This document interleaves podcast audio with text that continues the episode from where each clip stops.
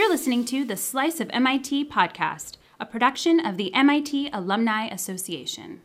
This is the MIT Alumni Books Podcast. I'm Joe McGonegal. Robert Shiller's new book is Phishing for Phools, published this fall from Princeton University Press. Shiller, who earned master's and doctoral degrees in economics at MIT in the 70s, is a Sterling Professor of Economics at Yale University. Phishing for Phools, co authored by George Akerlof, PhD 66, helps us unpack the psychology of phishing identifying what is at work when businesses provide us what we don't necessarily want, and what is at work when we willingly take the bait. Shiller spoke at an MIT Faculty Forum Alumni Edition event in October 2015. Nanette Byrnes, senior editor of business reports at MIT Technology Review, moderated the discussion. Byrnes opened by asking Shiller why he chose to write this book now. This book, I think, is a delayed reaction to a uh, a, a trend in economic thinking that's been going on for several decades. And it's getting to the point where we feel that maybe we've been, it needs a rebuttal, that there is, there is too little appreciation for the kinds of things that we do as community and as a society. Now, the question is why now? I think it has something to do with our age as people get older, they be, they tend to think more about where has uh, reflect on their life and think about where has all this uh, going. I don't have any uh, better. Maybe also the world is getting more receptive to this kind of thing. My uh, I was interviewed by a Washington Post reporter, and he said, "Well, you know, maybe you're part of the Bernie Sanders." Uh, thing, but I, I never supported Bernie Sanders, so but maybe it has something to do with uh, this uh, big reaction to the inequality at the top 1%. Uh, but it, you know, it's not uh, directly connected to our book. We don't really, t- we don't advocate socialism, and we don't, we do believe in, in markets. But it's a matter of some subtlety that we, it, certain things get ignored. And in part, it's because of segmentation of departments that in, in modern times we respect uh, expertise very much. We don't want generalists who, uh, I think we've lost, my wife and I, by the way, Ginny, wrote a paper, we published it in the American Economic Review, called Economists as Worldly Philosophers. A worldly philosopher is uh, a term used to describe economists that Robert Heilbroner created a half century ago. They used to be philosophers, economists but now they're technicians. Uh, that's a feeling that I've gotten. I think that economists have to be more. The, the idea that Pareto optimality is the end of economics uh, and that we should never talk about issues uh, about someone's being exploited or someone's being, uh, or, or, or society becoming extremely unequal. And we don't have to be afraid, we shouldn't be afraid of, of being labeled as something for having mm-hmm. brought up these issues. We're not extremists, but we think that people are afraid to uh, criticize uh, absolute hands-off of markets mm-hmm. that is out of fashion. So we like to, I, I, maybe we're curmudgeonly. We like to go after things that are out of fashion. Maybe we're starting to see a shift in that. And what I know this book is really aimed at a broad audience for um, everyone interested in the topic, but I'm curious what your reaction you've had from your colleagues in the academic world. Again, it's un, uneven. By the way, our uh, Amazon, we get uh, about three stars out of five. And I've learned that's because some people hate us. They give us one star and it brings it down. And I've discovered that that ranking of books, one thing we talk about in our book is that we don't believe in rankings. Uh, but I think smart. that the, the, the best thing to look for on an Amazon is a three-star book because that means that some people don't like it. If it's something that everybody agrees is good, it's probably not original. Well, that is the nature of those rankings, right? The ends, the two ends are what, you know, carry the day or really yeah. influence the number. And maybe that's part of what we're seeing in terms of economics in general. So incidentally, all of these rankings, the world is filled with rankings now, like university rankings uh, or uh, investment fund rankings, or, uh, and maybe they're a little bit informative, but it's become crazy. Uh, and what we particularly point out is what airlines make you go through when you board the plane. It used to be, they would say, women with young, or families with young children board first, and then servicemen board first, and then you board. Now it's first class, business platinum, gold, silver, uh, and then Data. you see all these people. You don't want to meet eyes with them if you're flying business class. I feel so uncomfortable doing this, but it's part of a. Uh, it's now that they all airlines pretty much all do this. It's because it works. It somehow encourages people to pay more for those extra seats, those high, highly ranked seats. It must work because they, they are experimenting with these things. They, they have little concern for your feelings when you have to wait in coach. I, I feel uncomfortable either way, whether I'm coach or business class. Well, you, there are many examples in the book of phishing for phools, um, and I wondered if you have a favorite. There's one that maybe surprised you or you hadn't anticipated including it. Uh, some of my favorites were axed by George Akerlof. Oh, well, this is your opportunity to bring them up. The, the, one that I, that I well, I, I, have to apologize to George if I bring that up. Uh, one of them that uh, occurred to me uh, was when I'm on an airplane and I never order the movie. I'm usually working on the airplane, but uh, I look at movies. I've been flying in business class, so they're all ordering their own movie, and I'm looking at the movies that other people are watching, and just without the sound. I, I shouldn't say. I, see, this I shouldn't admit that I'm looking. I'm just looking at what people watch, and typically all the men are watching shoot 'em up, violent movies. Hmm. Uh, where you look over there and a man's being strangled. You look over there and they, they just gun down three people. But the women they're watching looks like other women arguing.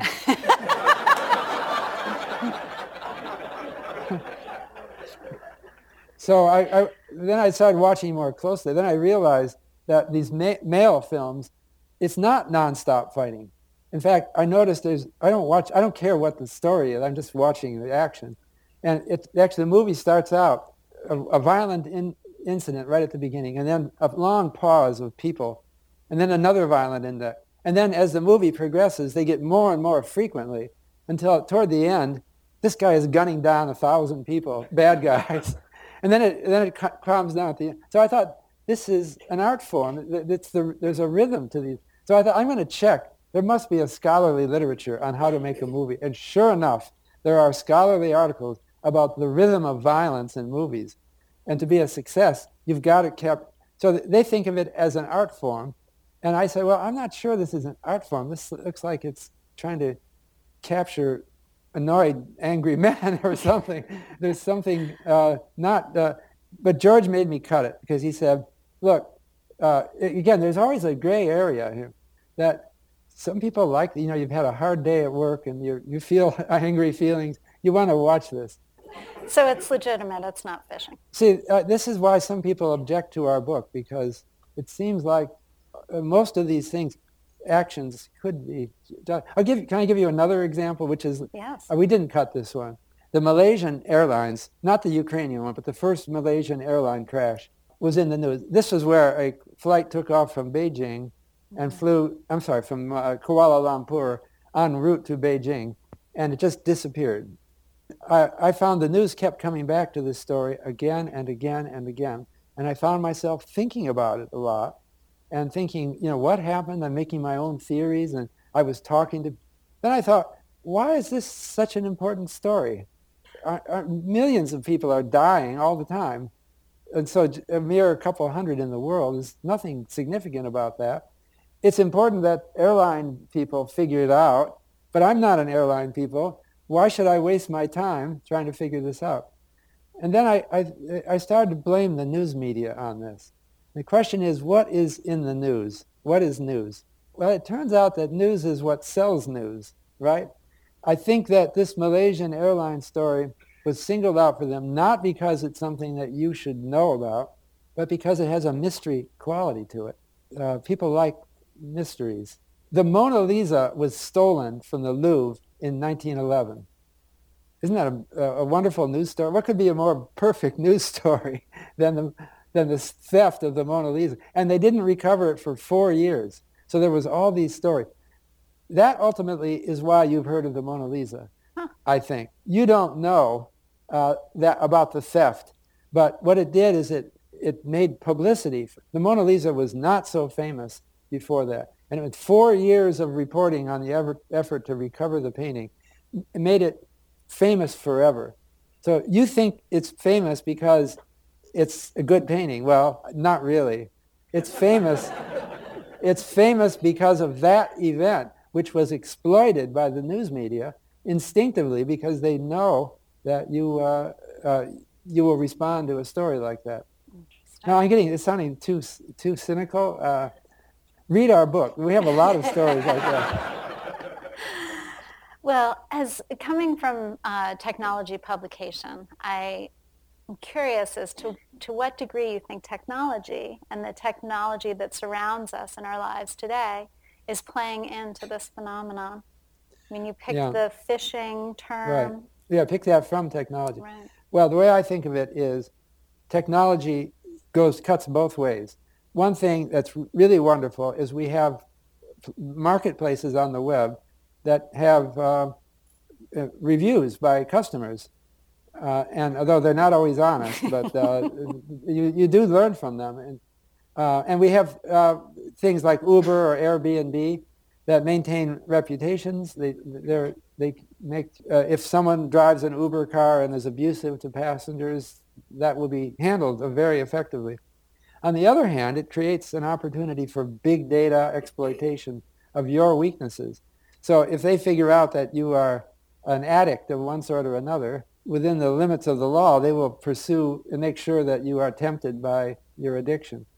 And again, this is not a conspiracy. And we're not talking about conspiracies at all. It's people trying to make a living off of the internet. And if, and if somebody doesn't do it, somebody else will, if it's possible to do it. This seems especially difficult to um, imagine the regulatory Scheme Well, we still need this. people and leaders Mm-hmm. And uh, we, we need people with a goodwill, feeling of goodwill to society. Now, this has somehow become out of fashion in economics. Economic models describe people as relentlessly selfish, but I don't think that is right. In fact, it's hard to imagine anything more wrong than that. People care about each other. Some, they're also envious of each other. Uh, and sometimes they feel uh, schadenfreude uh, against others' failures but we definitely care about each other. And what we have to do is help develop a society that brings out the good side of that. Right, right. I would be very remiss if I had you on this stage and I didn't ask you about bubbles. oh, yes, right. So at the moment, um, I've heard some of your discussion of this recently, but there are some asset classes that you're watching. So can you tell me a little yeah. bit about that? Uh, well, real estate is well with Chip Case here. Uh, we have our Case Shiller home price indices that have been going up quite uh, well, but uh, it slowed down recently because uh, we're coming out of the summer months, and that's just seasonal. Uh, last time we looked, it was still going up, but I think the real it's not really if you correct for inflation, home prices are not super high, not like where they were in 2008. But I have more concern about the stock market, particularly the U.S. stock market. And I have this CAPE index uh, that I uh, developed with John Campbell, my former student. Uh, that means cyclically adjusted price earnings ratio. That is quite high. Uh, it's uh, something like 26 now, whereas the average historically was 17. So the market is highly priced. Moreover, I have questionnaire survey data from both individual and institutional investors that reveal that these people both feel that the market is highly priced. Uh, and so uh, uh, then we've also had, uh, in August, we had a, a massive price drop, uh, which has been corrected, but it was 10% down in five days. So looking at these, it makes me feel anxious about the stock market, but not calling a turning point. I still don't know. I'm, I'm worried about it, and I wouldn't be overly exposed to it. Uh, but there are other factors that might be pushing it up, like the very low interest rates, which we still have. And um, Another thing that I talked about, I, I also came out in January of this year with the third edition of my book, Irrational Exuberance. And one thing that I talked about there that is rarely talked about with regard to market outlook is the fear of inequality that we now have and the fear of technology. If you ask people, what do you think you'll be doing in your work in 20 years? And how, and how, do, how well do you think you'll be doing? I, I get a sense of anxiety. There are also people are worried about computers replacing their jobs. If you ask, what will your children be doing in 30 years? People will say, I have no idea. You know, uh, jobs that I see around me today, whether they'll still be around, I don't mm-hmm. know. So I think that this has a potential, this attitude, to keep people willing to hold stocks or housing or any long-term asset at a high price, and also to make for a relatively slow economy. Interesting. Uh, but I, I, see what I'm, this is the problem. The real reason why it's so hard to predict the market is because there's so many factors. Uh, we're trying to predict major historical events, and historical events usually have multiple factors. We just don't have the imagination or the ability to account for all of these future factors. There could be other things that will happen, you know, wars, plagues, who knows, that will affect.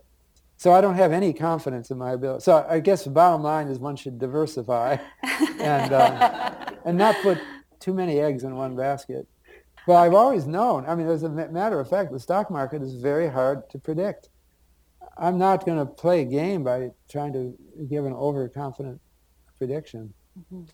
It is hard to predict, but you have a, a rare record um, at seeing things. Well, this isn't ahead. quite like now. There were other when I wrote uh, in 1999 or 2000 my uh, irrational exuberance book. Mm-hmm. I I predicted a essentially predicted a stock market drop but that was more extreme than that. The mm. CAPE ratio was up to 46 at the time my book came out. And it seemed like the psychology of that time was much more effervescent. This, I, I call that the millennium boom, the, the boom that preceded 2000, because there was a new millennium coming. And the internet was brand new. And there was sort of a go, dot-com boom was happening. Mm-hmm. Something looked more unhealthy then than now. It, this is really different now. And then in uh, the, the next big peak in the market was in 2007. Mm-hmm. But that we had this, as Chip will say, we had a really crazy housing boom then, uh, and and expectations were crazy. We, we, did a survey, Chip and I, of homebuyer attitudes, uh, and in 2005 or six, people thought that home prices, the median, would be 12% up a year for the next 10 years. Wow. Uh, they, they had crazy expectations. And I saw it, something was clearly wrong there.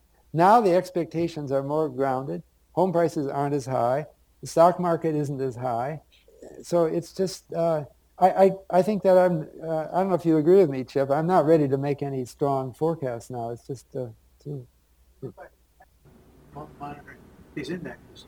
I mean, every year it actually went up over 10%. Just giving you a mic. 10%. Oh, yeah, the, the price increases were enormous. In some cities, it was over 20% in one year. And people were looking around for an interpretation of what would explain this. And then Ben Bernanke, he's my hero, but he makes mistakes too. Around 2005, he said, oh, it's all demographics and economic growth, and he sees no reason to worry.